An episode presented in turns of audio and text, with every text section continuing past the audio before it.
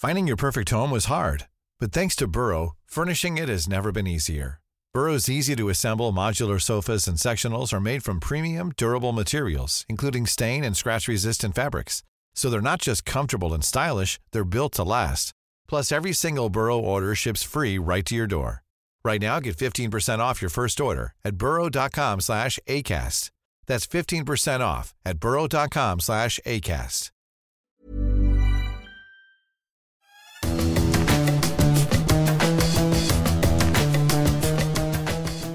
Salut les fous du volant Vous aussi, vous avez vécu une épreuve de fou sur le plus beau des circuits en ville et vous avez vu gagner Luc Browning, le Grand Prix de F3 à Macao, bien sûr. Bravo mais nous, on va parler du Grand Prix de Las Vegas, remporté évidemment par Max Verstappen après moult péripéties, Stéphane. Qu'est-ce que tu as pensé de ce Grand Prix? Jackpot ou banqueroute? On va se poser la question. Bonne question. Je pense qu'on est passé de la banqueroute au jackpot. C'est pas, mal résumé. En tout cas, il ne reste plus qu'un GP à, à, négocier la semaine prochaine et on va tenter de dégager les axes de travail des principales équipes pour la saison 2023. Et puis pour terminer, on évoquera, c'est logique, le Grand Prix d'Abu Dhabi dès la semaine prochaine avec pas mal d'enjeux finalement au classement des, pilotes et des constructeurs. Ce podcast est à retrouver sur toutes les bonnes plateformes d'écoute de Deezer à Spotify en passant par Acast ou par Apple Podcast. N'hésitez pas à nous donner 5 étoiles et à vous abonner et de cette manière vous recevrez les nouveaux épisodes directement sur votre smartphone. Alors, Las Vegas jackpot ou pas? On nous l'avait vendu, survendu. Tellement que personnellement j'en étais saoulé avant que ça commence. Et même Max Verstappen, l'a dit, hein, le Grand Prix de Las Vegas, ça devait être le rendez-vous de, la saison. Maintenant que c'est passé, euh, Qu'est-ce qu'on en retient? Stéphane, quelle est ton impression générale sur ce rendez-vous euh, du, du, Grand Prix de Las Vegas? Globalement, que euh, c'est ce qu'on dit depuis qu'on a débuté le podcast des fous du volant, et ce qui revient dans nos conclusions régulièrement, ce qui est bon pour le sport est bon pour le business. L'inverse n'est pas forcément vrai. C'est-à-dire que la première valeur, c'est le sport, c'est ce qui se passe sur la piste. Et là, on a fait du contenant plus important que le contenu. Pendant deux jours, on a fait du contenant. Euh, de l'effervescence autour de la piste, euh, parfois même un petit peu euh, un sentiment de malaise. Hein, tu l'as dit, c'était surfait. Quand tu dis, je précise ton idée, hein, quand tu dis du contenant autour de la piste, c'est-à-dire qu'on ne parlait pas de la piste. Voilà, finalement. la cérémonie d'ouverture, euh, tout ce qui se passait autour. On nous expliquait que c'était plus important que euh, la course en elle-même et que si on garantissait ce succès-là, euh, tout en découlerait. Et pendant deux jours, j'ai j'ai vu ce Grand Prix de Las Vegas un petit peu pour la Formule 1 comme ce qu'avait été Atlanta pour les Jeux Olympiques en 96, c'est-à-dire une vaste opération commerciale, marketing, c'est incroyable hein, chez euh, Mercedes.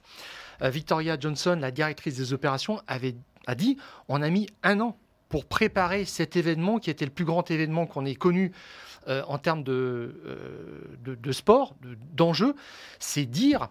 Et euh, je me souviens aussi des propos de Chess Carey, l'ancien PDG de, la, de Formula One, qui était chargé de développer tous ces aspects de donner à la Formule 1 une autre dimension, eh bien, il voulait que chaque Grand Prix soit un Super Bowl, mais un Super Bowl, il n'y en a qu'un par, par, an. Mmh. Et on n'en a pas besoin de 24, c'est-à-dire un tous les 15 jours, ce serait banaliser euh, l'exceptionnel. Alors, euh, ce Grand Prix de Las Vegas euh, doit rester une parenthèse, je dirais, et euh, c'est un Grand Prix euh, d'une très bonne facture le dimanche, mais on en a vu euh, plein d'autres cette année, donc rien d'exceptionnel à ça. Et je ne sais pas en quoi est-ce qu'ils pourront maintenant mettre la surenchère vraiment à Las Vegas. Moi, mon sentiment personnel, c'est qu'en fait, une fois que le Grand Prix s'est terminé, que, euh, parce que même, même sur la cérémonie du podium, hein, où on va euh, emmener les, les, les, trois, les trois du podium euh, devant les fontaines du Bellagio, avec un immense panneau Formula One, et tu vois pas les fontaines du ouais. Bellagio, tu te dis, mais pourquoi on les a trimballées jusque là-bas? En fait, ma, ma réflexion, ça a été de me dire, tout ça pour ça en fait, parce que euh, la cérémonie, la cérémonie d'ouverture, le décorum, une fois que tu as vu les images d'hélico, c'est vrai que c'est spectaculaire, euh, tous, les, tous les monuments, tous les grands hôtels qu'il y a Moi, j'ai eu l'impression d'avoir vu un, un, un, city tour pendant trois jours. Oui, voilà, c'est ça. Mais au bout de trois minutes, tu te dis, bon, bah ça y est, c'est voilà. bon, maintenant on peut, on, peut, on, peut, on, on, peut voir la course. Heureusement, on a eu un Grand Prix très animé, finalement euh, sympathique à, à regarder, mais comme on en a régulièrement à Bakou, comme on en a eu pendant un temps à, à, à Valence. Euh, donc, ouais, ok, so what? Voilà. Moi, j'ai trouvé ça un peu fatigant. C'est comme dans les casinos de Las Vegas, tu sais, en fait. Le bruit, le bruit des machines à sous. Il n'y a pas de, de, fenêtre pour perdre la notion du temps. on te met un peu plus d'oxygène dans l'air pour te tenir éveillé. Voilà, exactement. Et là, en fait, c'était du happening en permanence. Une image doit chasser l'autre. Euh, sans réfléchir, il doit toujours se passer quelque chose, pas de temps mort, à tel point que il y a des opérations de presse pour les pilotes qui ont été annulées parce qu'ils devaient se rendre à, euh, euh, à des cérémonies, à des choses comme ça. Et là, c'était un petit peu too much. On faisait passer le, sport en, après, après tout ça. Et franchement, j'ai trouvé ça, j'étais pas très à l'aise par rapport à ça. Et je me suis dit, si, enfin, la Formule 1 est en train de devenir un petit peu autre chose, mais ça reste une parenthèse parce que pour moi, aucun autre Grand Prix ne pourra se mettre à la hauteur au niveau de, Las Vegas en termes de déploiement de, moyens. Et je me demande en fait si ça va pas servir de contre-exemple. C'est-à-dire que là, on a vécu sans doute un excès et qu'à un moment, euh, je pense que les pilotes vont lever le doigt en disant écoutez, euh, ça suffit. Quand on voit un, un Lewis Hamilton somnolé en conférence de presse parce que euh, la nuit du jeudi au vendredi, quand il y a eu l'incident avec la trappe de, visite, là, de, euh, enfin, ce qu'on a appelé une bouche d'égout, ce qui n'était pas vraiment une, bouche d'égout, mais bon, voilà, ça, y ressemble. Euh, pour revenir là-dessus, d'ailleurs, on est tombé sur les organisateurs, c'est la FIA qui valide si un circuit on est, est, valable ou pas. La FIA a mal fait son travail sur ce coup-là, c'est pas les organisateurs. Il y a plein d'autres choses sur le, sur le, sur, il y a plein d'autres points qu'on peut leur, leur, leur, leur, incriminer, mais là, non, c'est ce coup-là, c'est la FIA qui s'est qui s'est loupé. Et tu vois des pilotes, le staff, les mécanos, euh, tout le monde à, bout de nerfs dans le paddock parce que parce que tout le monde était épuisé. Enfin, ça, c'était c'était vraiment. Et puis, euh, par contre, tu as des intervieweurs qui sont absolument euphoriques, qui dégagent une énergie mais incroyable et qui poussent vraiment à dire, euh, bah, à faire dire aux pilotes que c'est complètement génial. trop d'oxygène. tout à fait, c'est assez étonnant. Et les pilotes sont pris dans, dans cette effervescence. Et puis, il y a des opérations commerciales, des livrets spéciales sur les voitures dans tous les sens. Alors, effervescence, effervescence ou euh, obligation. Moi, on m'a parlé d'éléments de langage qu'on donnait ah, bah, et qu'il fallait, qu'il fallait placer. Euh, c'est pas la même chose. Ah, et il y a finalement qu'un, excuse-moi, j'insiste, il y a finalement qu'un triple champion du monde qui est là et qui finalement, lui, il peut dire tout ce qu'il veut parce que qu'est-ce qu'on va faire à Max Verstappen? On va lui dire bah non, tu roules pas, vous rigolez ou quoi? Je suis triple champion du monde. Donc lui, il a dit 99% de show, 1% de, de sport, il n'y a pas d'émotion parce que Las Vegas, on nous a dit, vous allez voir, euh, ça va être la capitale du glamour. Ça euh, Ça s'invente pas le glamour. Le glamour, c'est une alchimie euh, qui arrive quand il y a une ambiance, quand il y a des personnes, l'air du temps. Pourquoi le festival de Cannes, c'est le plus grand festival de cinéma au monde alors qu'il y en a plein d'autres? Bah, Parce qu'il y a un truc particulier. pourquoi le glamour en Formule 1, c'est Monaco? On ne sait pas pourquoi, parce que c'est là, point, et vous pouvez faire tout ce que vous voulez. Las Vegas, quand on y va, on va pas chercher du glamour à Las Vegas. C'est comme quand on va dans un hall inclusive en République dominicaine avec des open bars dans les piscines. On cherche pas du glamour. Ce qu'on cherche, c'est, on sait très bien ce qu'on cherche et on va pas, on va pas se plaindre de ça. Honnêtement, à un moment, on a voulu tellement nous vendre des choses que, bah, c'est retombé. On est allé dans l'excès. Et je pense que ça va servir de contre-exemple et que l'année prochaine, les pilotes vont dire bon non, ça vous me le faites pas faire, ça vous me le faites pas faire. Et ça va revenir à, la normale. Je ne sais pas s'ils auront leur mot à dire. Euh, je félicite David Coutard pour son dictionnaire de superlatifs dans ses interviews. Non, mais c'était c'était too much. Là encore, c'est surfait, c'est trop fait. C'est euh, j'avais l'impression d'assister un petit peu, tu sais, par moment, hein, à une pièce de théâtre de boulevard où euh, les acteurs sont pas très bons, où la mise en scène n'est pas géniale, et il faut en faire des caisses pour euh, faire rire tout le monde. Tu vois, c'était un petit peu ça. Il fallait que trouver euh, ça absolument merveilleux. Je salue quand même l'opération euh, promotionnelle de Red Bull qui avait un sponsor spécialement sur ses jantes des voitures, eh bien, Max Verstappen a pris une pénalité de 5 secondes et on a eu un plan de 5 secondes sur le sponsor euh, lors de son arrêt au centre. Alors ça, c'était un coup de génie imprévu, mais voilà, ça c'était le meilleur placement publicitaire qui soit. Alors, euh, Verstappen a été assez euh, tranchant oui. avant euh, l'événement et puis euh, tout est à peu près rentré dans l'ordre une fois que, une fois que le sport a eu droit de citer quand même parce qu'on a eu un beau Grand Prix avec de l'animation, Mais la des rebondissements. C'est le contenu qui reste prioritaire par rapport au contenant. C'était euh, la conclusion de ce samedi soir quand même.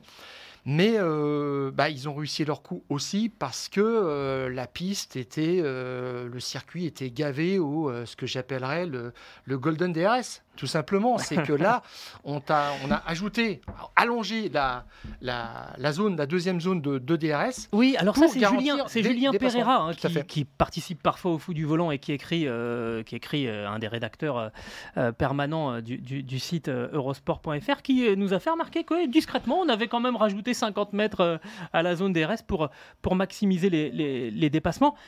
Oui, mais alors tu vois, ça, c'est je trouve que c'est un, procès d'intention qu'on fait. Parce que finalement, ce circuit, il correspond euh, à la configuration technique des voitures. Euh, c'est un circuit avec des lignes droites et des virages fermés euh, qu'on prend à très basse vitesse. Mais ça correspond exactement à ce qu'il faut pour qu'il y ait des dépassements aujourd'hui en Formule 1. C'est bien de faire des jolis circuits avec des, avec des grandes courbes où que les, que les voitures passent vite. Mais on sait très bien que les voitures, elles ne peuvent pas se suivre de près dans les courbes à haute vitesse. Donc, il faut faire l'inverse en termes de, circuit. Là-dessus, les Américains ont été, enfin en tout cas Las Vegas a été très très fort, parce que pour le coup, c'est vraiment un des circuits idéal, euh, entre guillemets, en tout cas adapté parfaitement au, Formule 1 d'aujourd'hui. Euh, là, là-dessus, ils ont été très, très, euh, vraiment très, très, très parfaits dans, dans ce qu'ils devaient faire.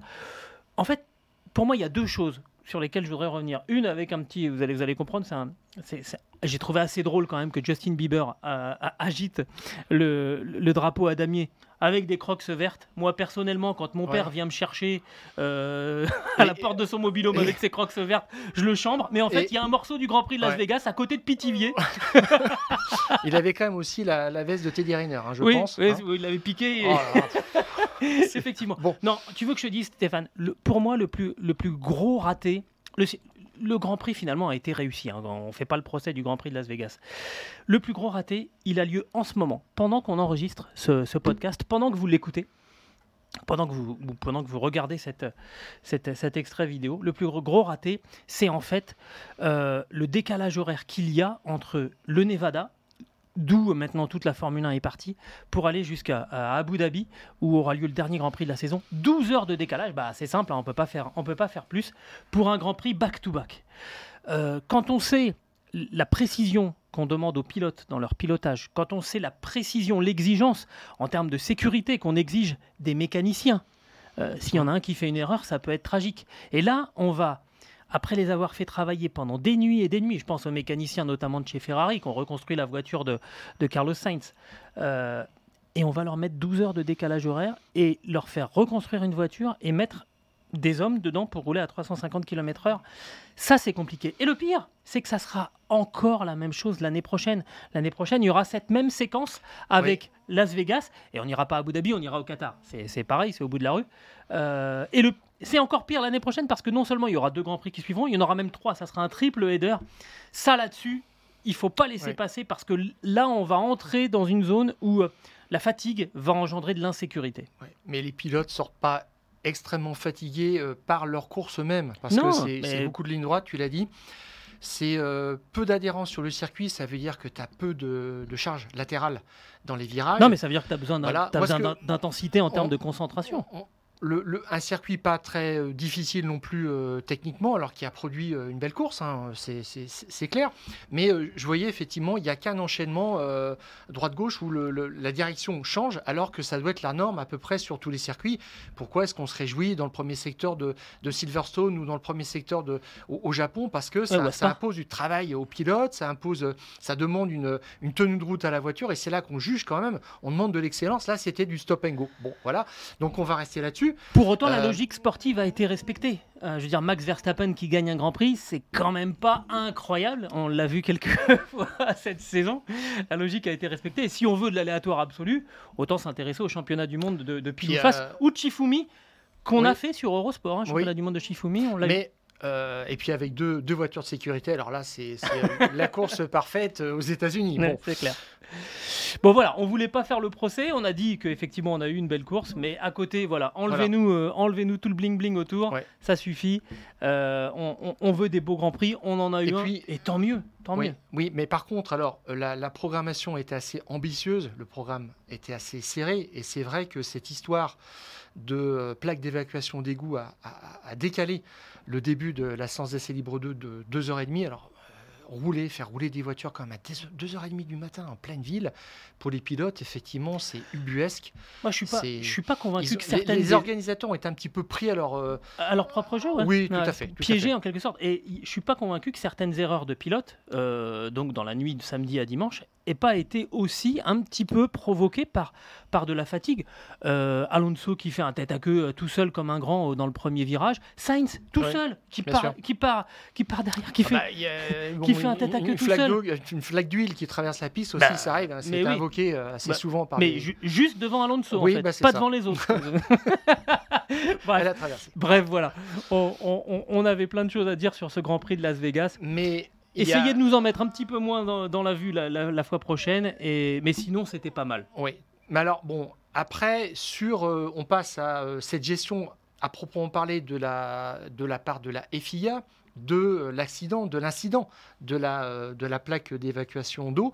Tu l'as dit, Gilles, c'est la responsabilité de la FIA. C'est arrivé comme ça pour encore arriver. Hein. C'est arrivé à Bakou sur des circuits en ville. La seule façon de vérifier vraiment en l'état, ce serait de faire rouler une Formule 1 qui reproduirait la charge aéro. Euh, oui, parce que là, tu roules avec la voiture médicale, mais je suis désolé. tout à fait. Donc, tant que tu n'as pas roulé avec une vraie Formule 1, tu ne sais pas ce qu'il en est sur ces fixations de, euh, de plaques. Bien sûr. Euh, il y en avait énormément à, Bakou, il fallait tout vérifier. Bon, c'est pas ça, ça ressemble pas à un fiasco. Après, la, gestion a été un petit peu plus polémique je dirais. Ferrari l'a mal, euh, mal perçu. Euh, grosso modo, euh, c'est le circuit qui a provoqué des dégâts importants sur la Ferrari. Alors, formalisons.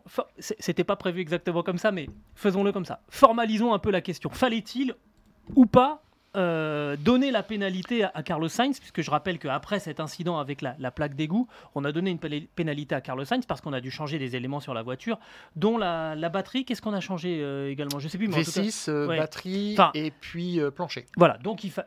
Forcément. Et c'est la batterie qui engage. on a le droit à deux batteries dans la saison. C'était la deuxième batterie. Ils ont changé la batterie. Donc Ferrari a pris donc des places de pénalité pour, pour Carlos Sainz. Fallait-il lui donner cette pénalité ou pas, Stéphane? Est-ce que euh, ce sport qui est euh, euh, basé sur un fonctionnement capitaliste, je dirais, doit rester avec certains, doit garder certains aspects communistes. En fait, tout le monde doit être d'accord voilà. pour obtenir une dérogation, pour changer quelque chose. normalement, les, équipes ne doivent pas rentrer dans ce jeu-là. Il y a un règlement qui dit que bah, c'est 10 places de pénalité, point, et il n'y a pas de dérogation prévue, à part mettre tout le monde d'accord, mais pourquoi est-ce que les équipes interviennent Elles le font depuis toujours. C'est un peu plus compliqué que ça, parce qu'il y a 11 cas de force majeure qui sont prévus dans le, dans, dans, le règlement, et celui-là pouvait rentrer tout à fait dans, dans les clous. Euh, sauf que le règlement dit que euh, on peut exempter une équipe d'une pénalité si toutes les autres sont d'accord. Euh, donc en fait, ça sert à rien de prévoir tous les cas de figure, puisque en gros, il y aura toujours une équipe qui sera pas d'accord. Exactement. Et là, alors le nom n'est pas sorti. On ne sait pas qui officiellement a refusé euh, d'exempter euh, Carlos Sainz de, pénalité. Évidemment, tous les regards se portent vers Mercedes parce que Ferrari et Mercedes sont à la lutte pour la deuxième place du classement des, constructeurs. Et ça serait logique que, Toto Wolff mette, son, veto en disant Bah non, moi je veux pas. Sainz l'a dit en creux il y a beaucoup d'argent en jeu pour l'obtention de la deuxième place au championnat constructeur que se disputent euh, Ferrari et Mercedes. Mais sur le fond, on n'a pas la preuve absolue que ce soit Toto Wolff qui ait dit euh, qui dit euh, non, mais je ne veux pas. Euh, Toto Wolff a fait valoir son droit. ça, bon, on s'en est offusqué chez Ferrari à, juste titre. Hein. Je, je, ne compterai pas le nombre de fois où Mattia Binotto a usé de son veto pour des questions procédurières, par principe, simplement ces dernières années. Pour embêter le concurrent Pour embêter, juste c'est ça, exactement, par obstruction, euh, rien de plus, pour gêner les gens. Et aujourd'hui, ça leur retombe dessus. Euh, c'est pas très logique. On aurait tous compris effectivement qu'ils soient exemptés, mais euh, voilà, c'est ce qui leur sort aussi. Euh, mais je te pose aussi la question, Gilles, si c'est euh, Hamilton qui aurait eu ce problème-là, est-ce que tu penses que euh, Ça aurait Ferrari... Été exactement l'inverse. J'en suis persuadé. Voilà, je suis persuadé que Fred Vasseur aurait dit bah non, non, non, c'est comme ça. Et puis on l'aurait compris aussi. Mais oui, chacun défend les intérêts de son, équipe. En fait, là, là-dessus, là aussi, là aussi, il va falloir un petit peu retenir les, leçons. Peut-être qu'il faut changer ce point de règlement et que quand on, on, on estime qu'il y a un cas de force majeure, à ce moment-là, on ne demande pas aux équipes une cause extérieure. Il quand faut même. que Point. le législateur prenne ses responsabilités. Eh, parce que sinon, euh, à ce moment-là, à chaque décision, ben, on, demande les- on demande l'avis aux, 11 euh, aux 10 équipes. Oui. Et à chaque pénalité qu'on va mettre, eh ben, on demande l'avis aux 10 équipes. Eh, on s'en sort plus. euh. Ouais. Mais en l'occurrence, à là, un moment, il faut effectivement, prendre ses responsabilités. il est la question d'installer un, un nouveau moteur aussi. Ça peut être installer un moteur frais et euh, prendre des pénalités ou pas. Ouais. Euh, ça peut jouer. On est sur un circuit euh, de moteurs. Euh, Donc ça, aurait été un- ça aurait pu ça peut être avoir un avantage pour Tout Carlos. Sainz si on lui avait autorisé à, mettre un moteur neuf pour remplacer celui qui avait été euh, euh, abîmé. Et il aurait eu un avantage. Donc à ce moment-là, les neuf autres équipes auraient dit Bah Ouais. non, nous on n'est pas d'accord. Et à ce moment-là, tu autorises tout le monde à changer les moteurs. On s'en sort, sort plus. On s'est retrouvé dans une impasse euh, du, cô- du côté de la, de la réglementation. Il faudra, pour en sortir, retenir cette leçon. En fait, ce qui est, ce qui est, ce qui est, désagréable, c'est c'est pas de se retrouver face à des cas de figure euh, qui sont euh, inimaginables, c'est surtout de ne pas en retenir les leçons. Là, il faudra en retenir les leçons. Il y a, il y a normalement une assemblée euh, de la FIA qui doit se tenir à Abu Dhabi. Ça sera tout frais. On pourra, on pourra en parler. Autre sujet, quand même aussi, dernier sujet euh, encore à propos de la FIA. Tu parles d'ailleurs d'Abu Dhabi.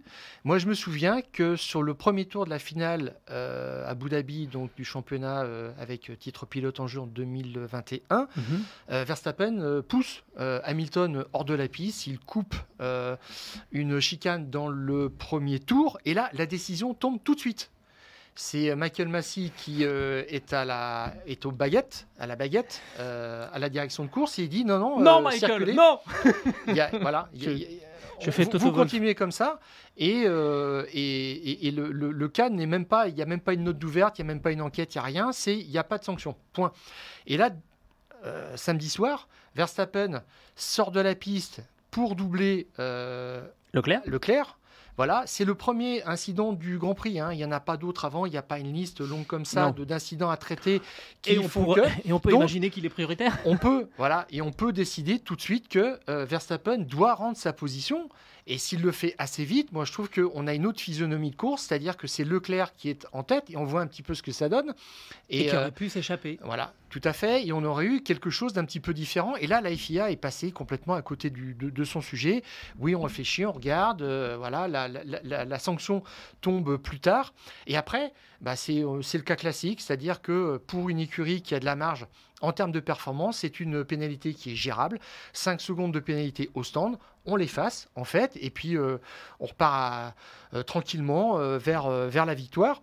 Et là encore, la FIA en fait n'a pas appris de tous ces sujets-là. Moi, je- j'en suis absolument étonné. Et puis, ce qui m'a rendu dingue aussi un petit peu, c'est la pénalité dont écope Russell, qui pour moi était juste un incident de, de course dans les roues de, de Verstappen. Il lui braque dessus, il ne le voit pas venir. Et puis surtout, la première chose que dit Russell, c'est euh, je ne l'ai pas vu. Voilà. Et il me braque dessus. Et euh, il n'était pas à la hauteur. Il n'était pas à ma hauteur. Et pour moi, c'est vrai que le critère, c'est la même chose. C'est d'avoir les le roues pilote, avant à la hauteur des Voilà, roues faut être euh, à l'intérieur. de l'adversaire. Voilà, avoir le- le- l'intérieur et avoir les roues avant à la hauteur. Et là, ta priorité. On se pose même plus de questions. Bon, donc euh, voilà. Et sur le premier coup, bon, bah, ce qui est bien, c'est que Verstappen a montré qu'il avait un petit peu évolué aussi dans sa vision parce que il a dit bon, bah, cette pénalité, je la méritais. Et il la méritait vraiment dans son fort intérieur parce que il ne s'en offusque pas sur le coup en disant euh, ah mais en fait j'ai raté mon freinage, j'y peux rien. Il a rien dit. Mm. Alors que d'habitude Si, il il a- dit c'est de sa faute. Il pouvait Il- pas il a- dire que c'était de la Il faute a de dit avec Leclerc. beaucoup d'humour qu'il a envoyé ses salutations Bah, euh, une au- fois au qu'il avait copé, voilà, de, de la pénalité. Bon, Bon, en gros, ça voulait dire, vous inquiétez pas les gars, ouais. mettez votre pénalité. De toute façon, ça me fait une belle jambe. Ce Grand Prix, je, je le gagnerai. On a fait le point sur ce, sur ce Grand Prix de Las Vegas, c'est bon? Bah écoute, euh, oui, mais euh, pour moi, euh, maintenant, ce qui, euh, ce qui est un petit peu étonnant, c'est est-ce qu'on aura ça euh, tous les ans? Moi, j'aurais compris qu'on aurait eu tout ce déploiement cérémonial, etc., pour une finale de championnat du monde avec titre en jeu.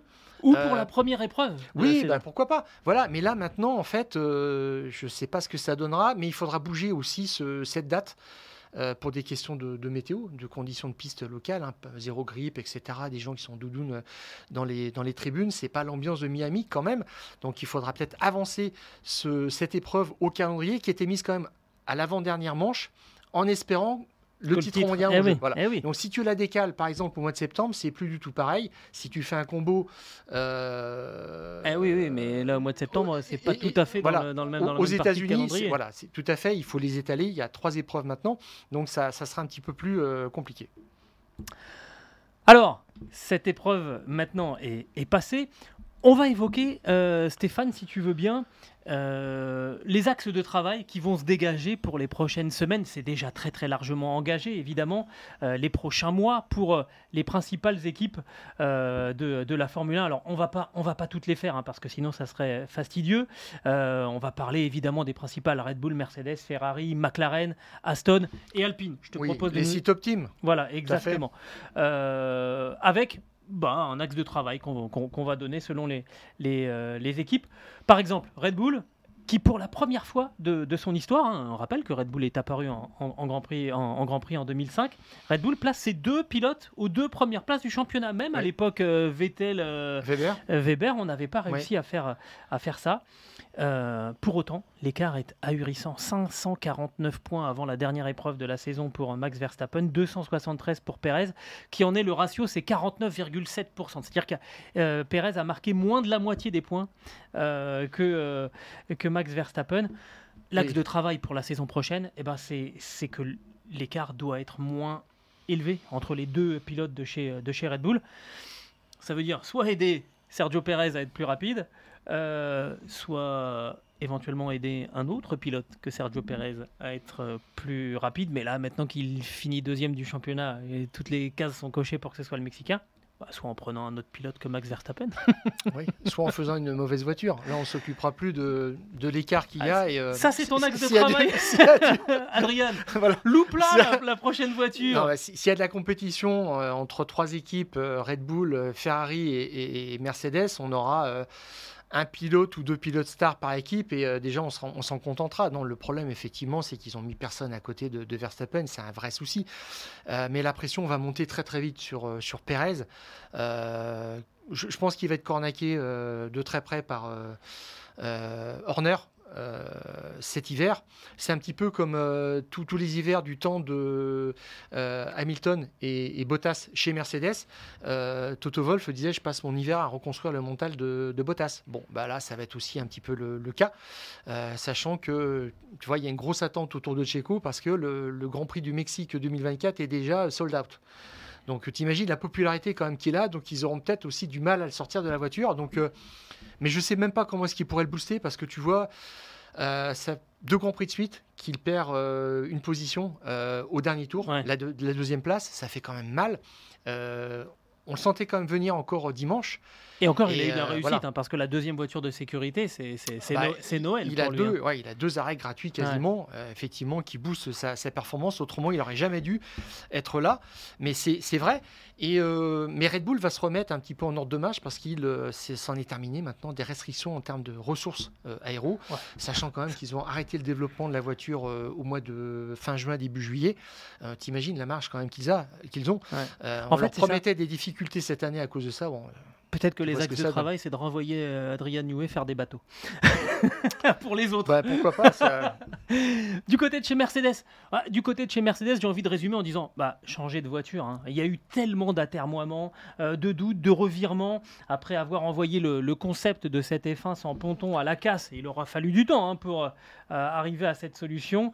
bah, il faut maintenant envoyer la, la, voiture pareil à la casse, repartir de zéro. Alors, à la défense de, Mercedes, Mercedes n'était pas en mesure de repartir de zéro euh, durant la, durant la trêve hivernale à la fin de la saison 2022 et au début de la saison 2023, tout simplement parce que le, le, personnel technique de Mercedes avait été véritablement saigné à blanc pendant cette saison. Tout le monde avait été, enfin pas tout le monde, mais il y avait énormément de matière grise qui était partie dans les autres équipes, euh, tantôt chez, chez, euh, chez, Red Bull sur les, sur les, euh, les trains roulants, les powertrains, pardon, les, les, les, groupes motopropulseurs, chez, chez, chez Aston. Oui, on a vraiment été... Depuis mi 2021, effectivement, ils ont perdu leur directeur technique châssis, enfin global, James Allison, qui est revenu. Le directeur technique moteur, ça fait quand même beaucoup, effectivement. L'enjeu, quand même, le gros enjeu, c'est que euh, James Allison doit redorer son blason. C'est euh, l'homme des de la de l'épopée euh, Mercedes, de la fin de l'épopée Mercedes, parce qu'il y avait quelqu'un d'autre. Au début. Voilà, au, début, il est revenu en 2017. Et euh, c'est lui qui est en partie quand même le père de la, de la voiture ratée de 2022, hein, parce qu'il a commencé à l'étudier quand même de nombreux mois avant. Et cette paternité était partagée avec Mike Elliott, qui a été remercié à cause de cette voiture aussi de 2023 considérée comme ratée. Et on l'attend vraiment de pied ferme avec euh, une approche euh, euh, Red Bull. On va voir ce que ça va donner, mais ils misent quand même assez gros. Et je, pense que tout refaire, simplement à partir du projet de cet homme-là, c'est la seule façon qu'ils ont de, s'en sortir. la voiture là, de cette année est, bonne à mettre au musée.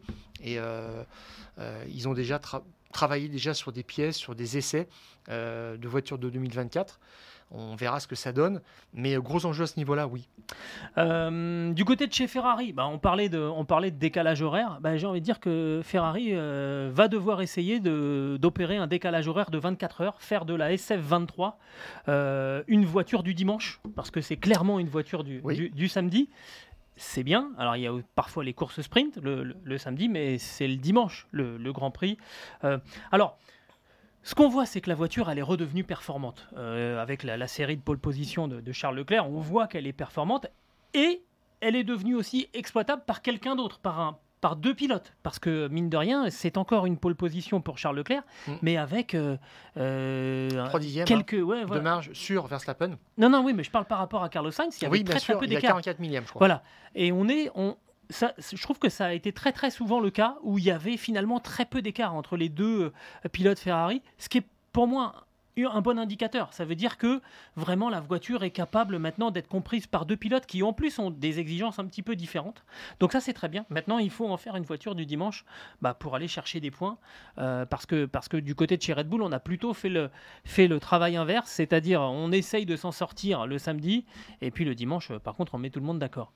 Oui avec... Euh, bah, la continuité du travail engagé euh, au printemps dernier, c'est-à-dire changer la,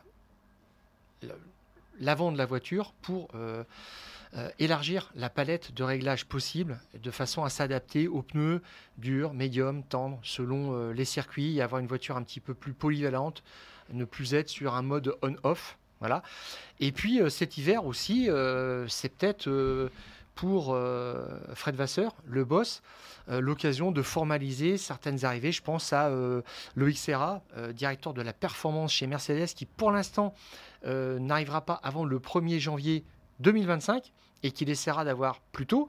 Et là, il faut muscler le bureau d'études. Voilà, c'est drôle, ça me fait penser un petit peu à ce qu'on disait un peu plus tôt dans ce podcast sur le fait que Toto Wolff, finalement, il fait le jeu de Mercedes, de son employeur, même quitte à être un peu dur envers Ferrari, alors que c'est son copain. Hein. Fred Vasseur et Toto Wolff sont très potes. Mais là, c'est pareil. Euh, Fred Vasseur, il est allé piquer quelqu'un chez, chez, Toto Wolff. Finalement, voilà, on est copains, mais on se fait pas de cadeaux. Euh, oui, là aussi, ça sera, ça sera intéressant. On parle de McLaren, Stéphane. Euh, moi, j'ai le sentiment que maintenant, McLaren alors, a formidablement bien relevé la tête après un début de saison absolument calamiteux. Ils ont réussi à refaire quelque part une deuxième voiture beaucoup plus efficace, qu'on a présenté même comme la deuxième voiture la plus performante du plateau derrière la, la Red Bull. Mais on a le sentiment que chez euh, les hommes de, chez Zach Brown, on est finalement sur le fil du rasoir et que quand on est du bon côté du fil du rasoir, oh, la voiture, elle va très très vite et on a mm. vu hein, les, résultats, les résultats ces, dernières semaines. Par contre, quand on est du mauvais côté, euh, on met plus un pied devant l'autre et on est totalement perdu. trouver de la régularité, finalement, de la compréhension encore sur, sur, ce, sur cette voiture le modèle 2024 sera la, déclinaison de, celle qui a fait la deuxième partie de saison, la 2023. Euh, je crois que c'est prévu comme ça. Là où ils ont été très très forts chez McLaren, c'est qu'ils ont euh, identifié les pièces qui n'allaient pas, ils les ont enlevées et remplacées par des pièces qui, étaient parfaitement accord et qui fonctionnaient. Alors, il y a eu quelques euh, montagnes russes sur cette deuxième partie de saison, mais globalement, c'était impressionnant.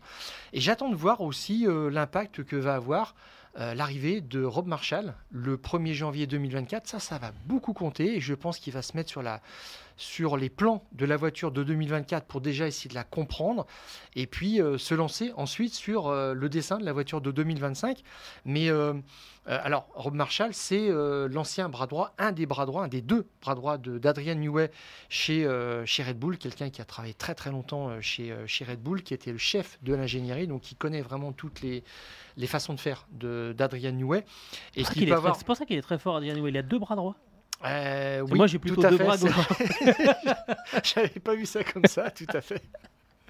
Mais euh, c'est là aussi que ça va se, jouer. Et puis, euh, en termes de, de, régularité aussi, il faudra qu'un Piastri se mette maintenant à chaque fois quasiment au niveau de Lando Norris. C'était à peu près une fois sur deux. Ah, je suis pas trop saison, là-dessus. Mais voilà, il faut qu'il continue sa courbe de progression. Chez Aston Martin, euh, bah, je pense qu'il va falloir trouver un enfant euh, dans la famille de Lance Stroll capable d'aider au développement d'une Formule 1. Hein. On a bien compris que la place était garantie à un Stroll, euh, mais on voit bien qu'un seul pilote ne suffit pas à faire avancer une équipe aussi talentueux soit-il. Fernando Alonso, à un moment, il a un petit peu calé. Alors je dis ça, évidemment, c'est pour, la, Formule. Aston Martin va devoir apprendre à faire évoluer une voiture en cours de saison, mais pour la première saison d'une équipe, c'était évident que ça allait être compliqué. Euh, Dan Fallows a très bien réussi la première partie de saison à partir d'une bonne base et qu'il n'a pas su très très bien faire évoluer. Et ça c'est la grande difficulté. Et c'est là-dessus qu'on l'attend euh, l'année prochaine parce qu'autrement bah, euh, Aston Martin va rentrer dans le rang. Et puis quid de Fernando Alonso? Est-ce qu'il faudra le re-signer? Est-ce qu'il faudra se mettre en chasse? D'un autre pilote star pour faire tourner euh, la boutique, ça, ça va être aussi la vraie question très très vite. Ouais, bah, je, je, enfin, honnêtement, euh, je vois pas pourquoi on se séparait de Fernando Alonso. Euh, il, fait, il fait plus que le job. Je, rappelle quand même que Fernando Alonso, il, il a évité la plaque d'égout que c'est emplâtré Carlos Sainz. Quoi. Donc à un moment, côté réflexe, ça va. Hein. il a passé la quarantaine, mais. au, départ, moins quand même. Ah, D'accord. Flaque d'huile. ah oui, mais la flaque d'huile, c'était que pour lui.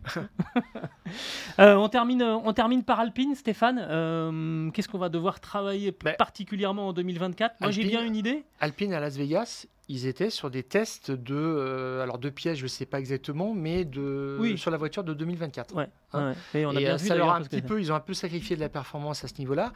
Et Gasly a dit, bah, une fois qu'on est revenu à des réglages traditionnels, tout s'est remis en place correctement. Donc ils sont en train de, de, bosser pour 2024. Ils l'ont déjà fait, ça, ça fait ça fait un petit moment qu'ils le, font. Euh, on a vu aussi que euh, la puissance moteur finalement n'est pas, bah, un problème. Pas un hein. problème. Hein, voilà, ils réclamaient ça cet, euh, cet été en affichant un, déficit de, de, puissance qui est peut-être euh, réel, mais qui n'est pas si énorme que ça, parce que euh, là encore, euh, la VMAX, ça fonctionnait quand même assez bien. Bah oui, je crois même à un moment que c'était pour une Alpine, la, oui, la, VMAX. Donc là-dessus, c'est pas là-dessus, mais alors moi, je, je pense qu'il va falloir très très vite se poser la question de, des pilotes. Ah, ah oui, tout à fait. D'accord. Mais tous les pilotes sont, enfin, il y a une grande majorité des pilotes du, plateau qui est en fin de contrat euh, fin 2024.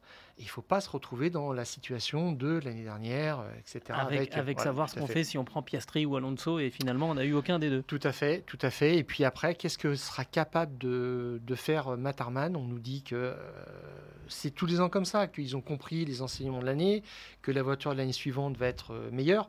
Et puis là, elle était un petit peu erratique, irrégulière. Honnêtement, malheureusement, je vois pas quel paramètre pourrait changer tout ça. Il y a un nouveau directeur technique moteur, ça c'est pas mal, mais c'est pour 2026. Mm. Après, on verra ce qu'il euh, ce en est. Ah, et pour convaincre un bon pilote, il faut qu'il y ait des bons résultats, ça c'est clair. Euh, moi, euh, l'axe de travail, je pense ça va être d'arrêter de donner des consignes à la con. Je suis désolé, je n'ai pas trouvé d'autre formulation. Mais là, on mettra un bip à la place. Oui, voilà. Je, rappelle, peut nous faire ça. Je rappelle quand même le, contexte. 31e tour, euh, Esteban Ocon, qui est parti très très loin sur la grille, se retrouve derrière Pierre Gasly, qui était parti 4e. Les deux sont alors 5e et, 6e. Et là, à la radio, c'est là qu'on peut parler de consigne à la pipe, euh, on dit à Ocon qu'on fige les positions. Évidemment, Esteban Ocon n'a pas entendu, il a juste entendu position, mais il n'a pas compris de quoi on lui parlait. Oui, mais attends, attends. Quand tu entends position, tu dis qu'est-ce qu'on me raconte? Tu rappelles? Ah non, hein, pour, pour, dire quelle est la nature de ce message. mais non, quand tu es derrière, quand faudra... es derrière tu ne rappelles pas. donc il faudra arrêter aussi un petit peu la mauvaise foi, on va dire. mais en tout cas, Esteban Ocon, lui, il, il a dépassé Pierre Gasly parce que l'écart de performance entre les deux voitures, il était absolument colossal. Et il a bien fait, puisque finalement, il va aller prendre, il va franchir la ligne d'arrivée en cinquième position, juste derrière George Russell, qui pénalisait de 5 secondes. Euh, bah, finalement, euh, Esteban Ocon hérite de la, de la quatrième place. Et même Bruno Famin, après l'arrivée, dit il a bien fait de pas euh, de pas respecter la consigne d'équipe. Oui, mais- mais dans, dans, dans quelle équipe Mais là, je parle même pas en Formule 1. Dans quelle équipe de sport collectif Dans quelle équipe de n'importe quoi Quand on donne au- une consigne aux joueurs qui l'acceptent pas, enfin en tout cas qui l'appliquent pas, on dit il a eu raison. Mais non, ça marche à l'envers votre truc parce que la prochaine fois il l'appliquera pas la consigne et puis et puis on n'en parle plus. Là clairement il fallait pas Oui, mais il fallait pas Quand figer ils les sont en positions. bagarre, ils sont 5 et 6 quand même, c'est des gros points. Mais oui mais tu Euh, il leur faut un gros résultat d'ici la fin de l'année, si tu veux. mais pour tu leur aussi, dis de pas s'accrocher mais on, on fiche Mais oui, mais ça c'est. Mais oui, mais alors tu leur les- dis de pas s'accrocher, bah, tu leur dis de garder les positions. Point. Mais non, parce que, comme mais ça non, que parce que, mais non, parce qu'à ce moment-là, ça veut dire que tu, enfin, vu l'écart de performance qu'il y avait entre les deux autos, c'était clair qu'il fallait laisser, enfin, Esteban Ocon, à un moment, on s'est demandé où est-ce que, où est-ce qu'il allait pu, où est-ce qu'il, est-ce qu'il, il aurait pu terminer.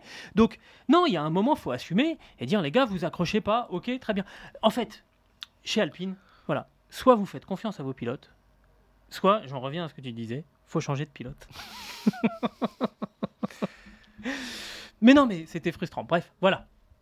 Voilà les, les axes de, de travail euh, qu'on soumet aux patrons d'équipe qui nous écoutent, hein, qui écoutent les fous du Ouais. volant euh, avidement euh, alors, chaque début de semaine justement, après quand, Grand quand je Prix. dis il faut se poser la question sur le choix des pilotes, quand tu as deux pilotes qui sont à peu près dans la même gamme de performance, tu dois te poser la question est-ce que je peux trouver un pilote meilleur ou qui secoue un petit peu l'un des deux pilotes qu'on va garder pour aller un peu plus haut? Mhm. C'est voilà, c'était le principe. On prend Ricciardo euh, chez Renault, tu vois, pour euh, Ouais, amener pour quelque chose un de cap. différent. Ouais. Exactement. Ouais, bah en plus Ricardo qui avait, qui avait ou euh, apporter, euh, explorer d'autres pistes de réglage, d'autres solutions, Hmm. un autre regard, etc. Quand tu as l'impression que c'est que tu as tic et tac et que ça va pas changer, bon, bah, tu auras toujours les résultats en doublon.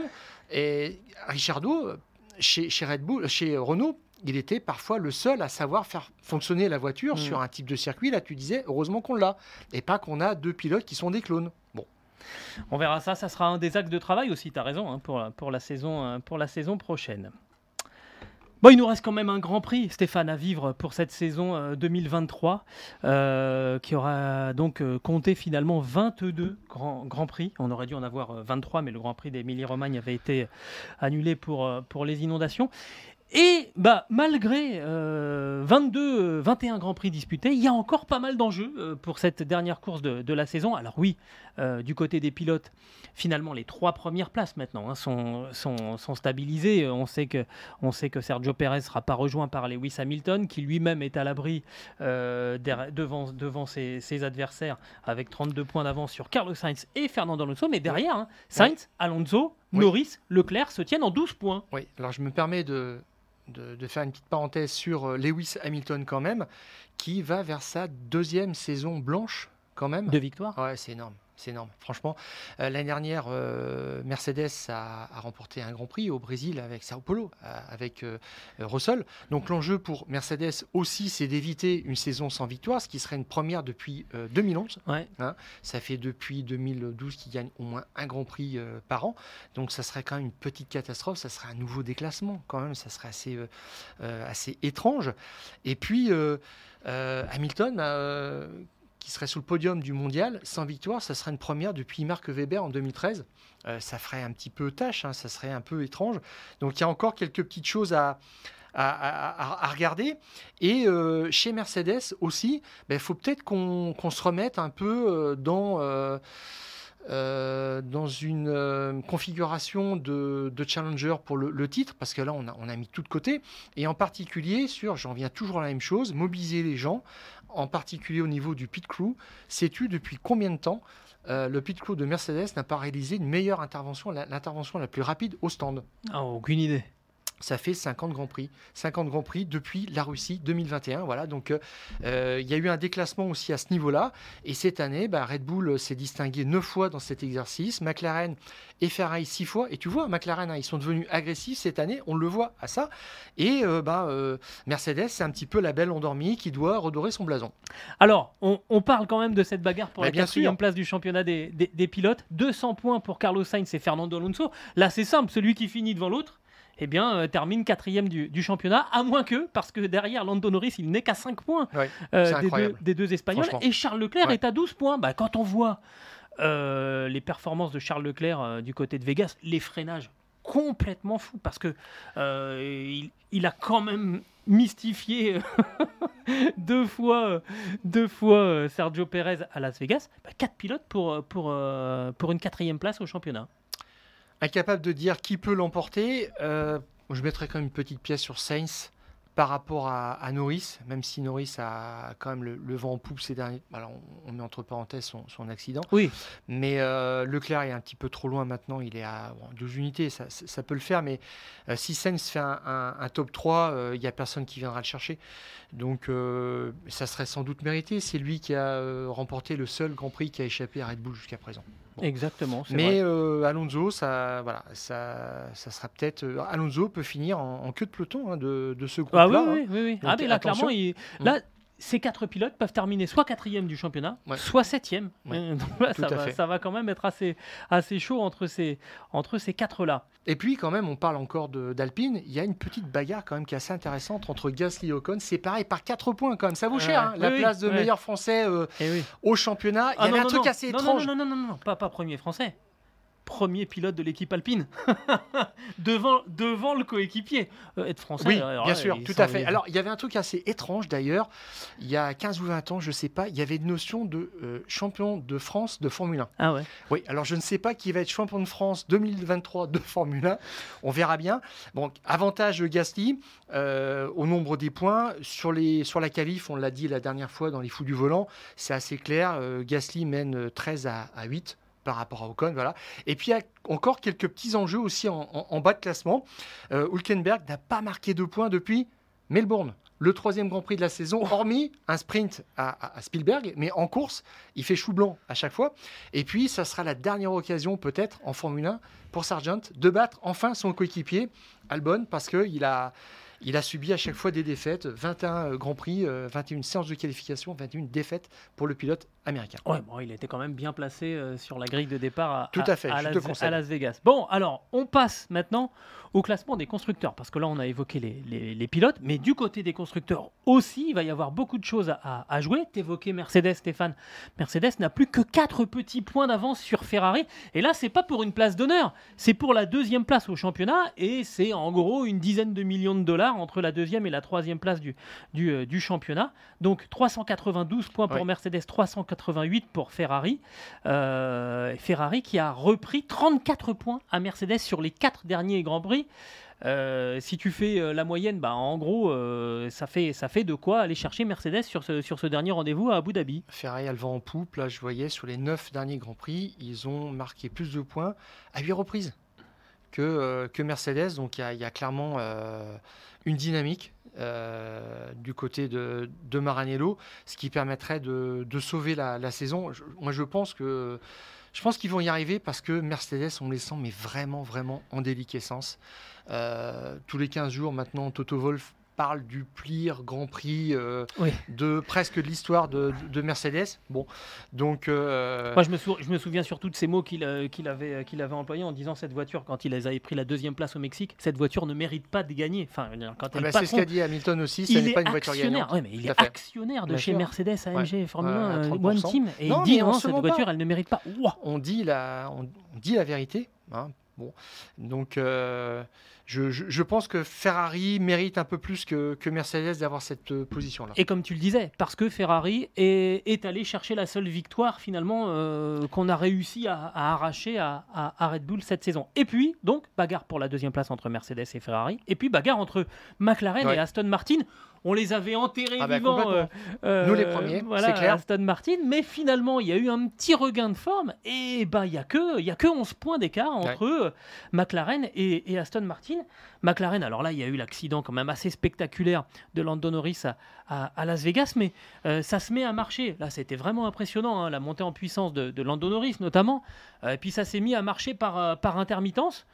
bon, Aston Martin peut sauver la quatrième place du championnat. Il faudra voir à quel point aussi est remis de son accident quand même, parce que ça tapait fort.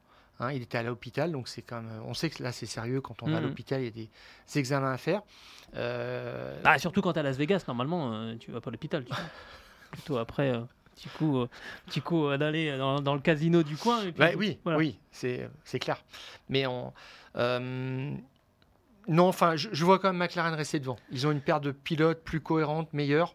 Euh, S'ils n'ont pas de, de malchance, ils font un résultat, les deux voitures sont dans le top euh, 6 ou 7, La- là ça ira. La dynamique, elle est quand même effectivement hein, pour McLaren. Sur les 7 derniers Grands Prix, 169 points inscrits par, euh, par McLaren contre 56 à, à Aston Martin. Mais attention, sait-on jamais ce que peut nous réserver Mister Alonso et puis euh, Dr Stroll, hein, on verra bien Ouais. aussi. Euh, Stéphane, il y a aussi de l'enjeu pour Max Ouais, Verstappen sur tout, ce Et dernier. puis, et puis des millions de dollars, comme tu l'as dit, encore une fois, c'est une place. Ah, et, bien sûr, euh, Ça se joue à 10, 15 millions de dollars. Et c'est super important pour ces, ces petites équipes. Alors peut-être moins, moins important qu'une certaine époque parce que euh, maintenant les budgets sont capés. Donc euh, tu peux pas dépenser plus que tu as. Et voilà. Mais euh, euh, pour, pour Williams, oui, euh, eh ils sont toujours menacés par, euh, par AlphaTauri. Ils résistent. Hein. Ils- là, Ricciardo était assez menaçant euh, ces derniers temps, mais ils ont toujours 7 points d'avance. Il va quand même falloir aller chercher une sixième place pour Ricciardo. Oui. Ça va quand même, ça risque d'être un petit peu compliqué. Tu parles même plus de Tsunoda. Ah bah là, ouais, c'est Tsunoda quand même. il fait, il fait du yo-yo, je dirais. Là, c'est, je, je, je, miserais pas, disons, une, au casino sur lui.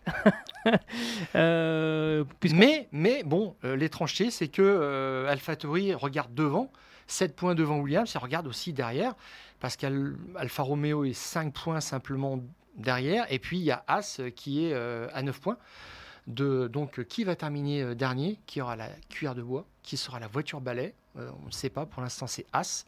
Mais avec les résultats que, que je te mentionnais d'Hulkenberg qui n'a pas marqué en, en course depuis Melbourne, Oui. ça va être un petit peu compliqué. Exactement. Donc j'en reviens à ce que je te disais du côté des pilotes, on l'a pas mentionné, mais le premier d'entre eux, Max Ah. Verstappen, aura Mais lui oui, aussi des choses à jouer à. Abu Dhabi. Alors, il pourrait même partir en vacances, on l'a dit, il aurait pu partir en vacances, euh, je sais plus à quel Grand Prix, mais enfin bref, il aurait pu partir il y a trois mois en vacances, Max Verstappen, il aurait quand même été champion du monde. Et ben non, il y aura encore de l'enjeu à Abu Dhabi pour le néerlandais. Une 54e victoire qu'il placerait euh, sur le podium. Non, mais c'est incroyable ça. Derrière euh, Lewis Hamilton, 103 victoires, et derrière euh, Michael Michael Schumacher. Schumacher et ses 91 succès. Et puis, euh, petite euh, cerise sur le gâteau, ça pourrait être sa, euh, la quatrième fois euh, qu'il euh, referme une saison en tant que vainqueur. Et pour l'instant, il n'y a que deux pilotes qui ont gagné trois années de suite. L'ADER du championnat, c'était Hakkinen de 1997 à 99 et Schumacher de 2000 à 2002. Donc une occasion de plus d'écrire un petit peu l'histoire, même si on il dit qu'il s'en détache comme ça, Oui, mais là oui, il oui. est en train de refaire mais vraiment tous les classements, tous les records, ça, tout mettre, mettre son nom absolument partout. Tu, on, on conclut euh, sur le sujet en disant que s'il remporte ce Grand Prix, ça sera sa 19e victoire sur 22. Il en sera à 86,3% de victoire Ah ouais, sur, sur une fait. saison. Bon, c'est complètement fou comme chiffre. Oui, et puis euh, bah, ça fait 16 fois de suite qu'il bat aussi euh, Pérez en qualification. Donc petit, euh, petit dernier objectif de la saison pour Pérez, essayer de le devancer en, en qualif, même si on n'y croit pas tellement.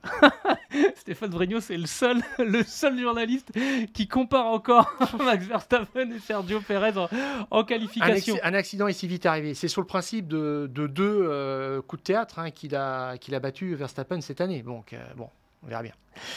Euh, bah, il nous reste peut-être à vous donner aussi les, les horaires euh, de ce Grand Prix d'Abu Dhabi. Bah, là, ça va redevenir un peu plus euh, normal. Et pour nous, téléspectateurs, et surtout pour, euh, les acteurs euh, du championnat qui n'auront pas à rouler à 2h du matin. Première séance d'essai libre vendredi à 10h30, la deuxième à 14h. Euh, samedi, troisième séance d'essai libre à 11h30, la qualification à 15h. Et le Grand Prix aura lieu dimanche à 14h. Et ça sera le dernier acte de cette saison 2023. Abu Dhabi, ouais, ça reste un des circuits. Voilà aussi, hein, on est, on est en la tombée de la nuit avec un décorum assez spectaculaire.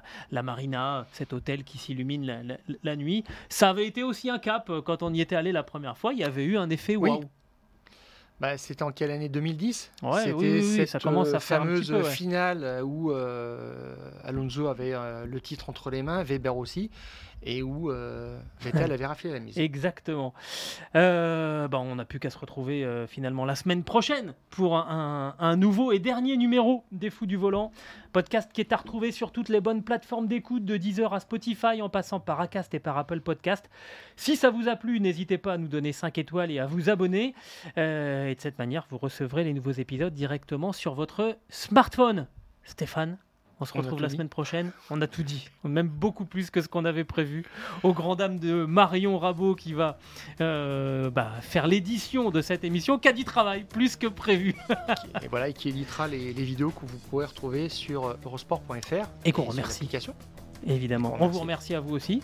Et d'ici là, on se retrouve la semaine prochaine, pardon, je vais tout dire. Et puis d'ici là, On coupe le contact.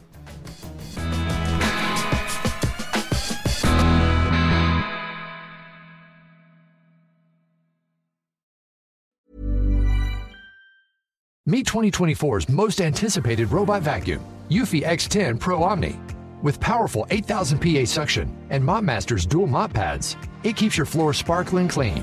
It's the winner of five Best of CES awards, and Digital Trends says it boasts almost all the same features as robot vacuums that cost twice as much. Want to know more? Go to eufy.com, that's EUFY.com, and discover X10 Pro Omni, the best in class all in one robot vacuum for only $799.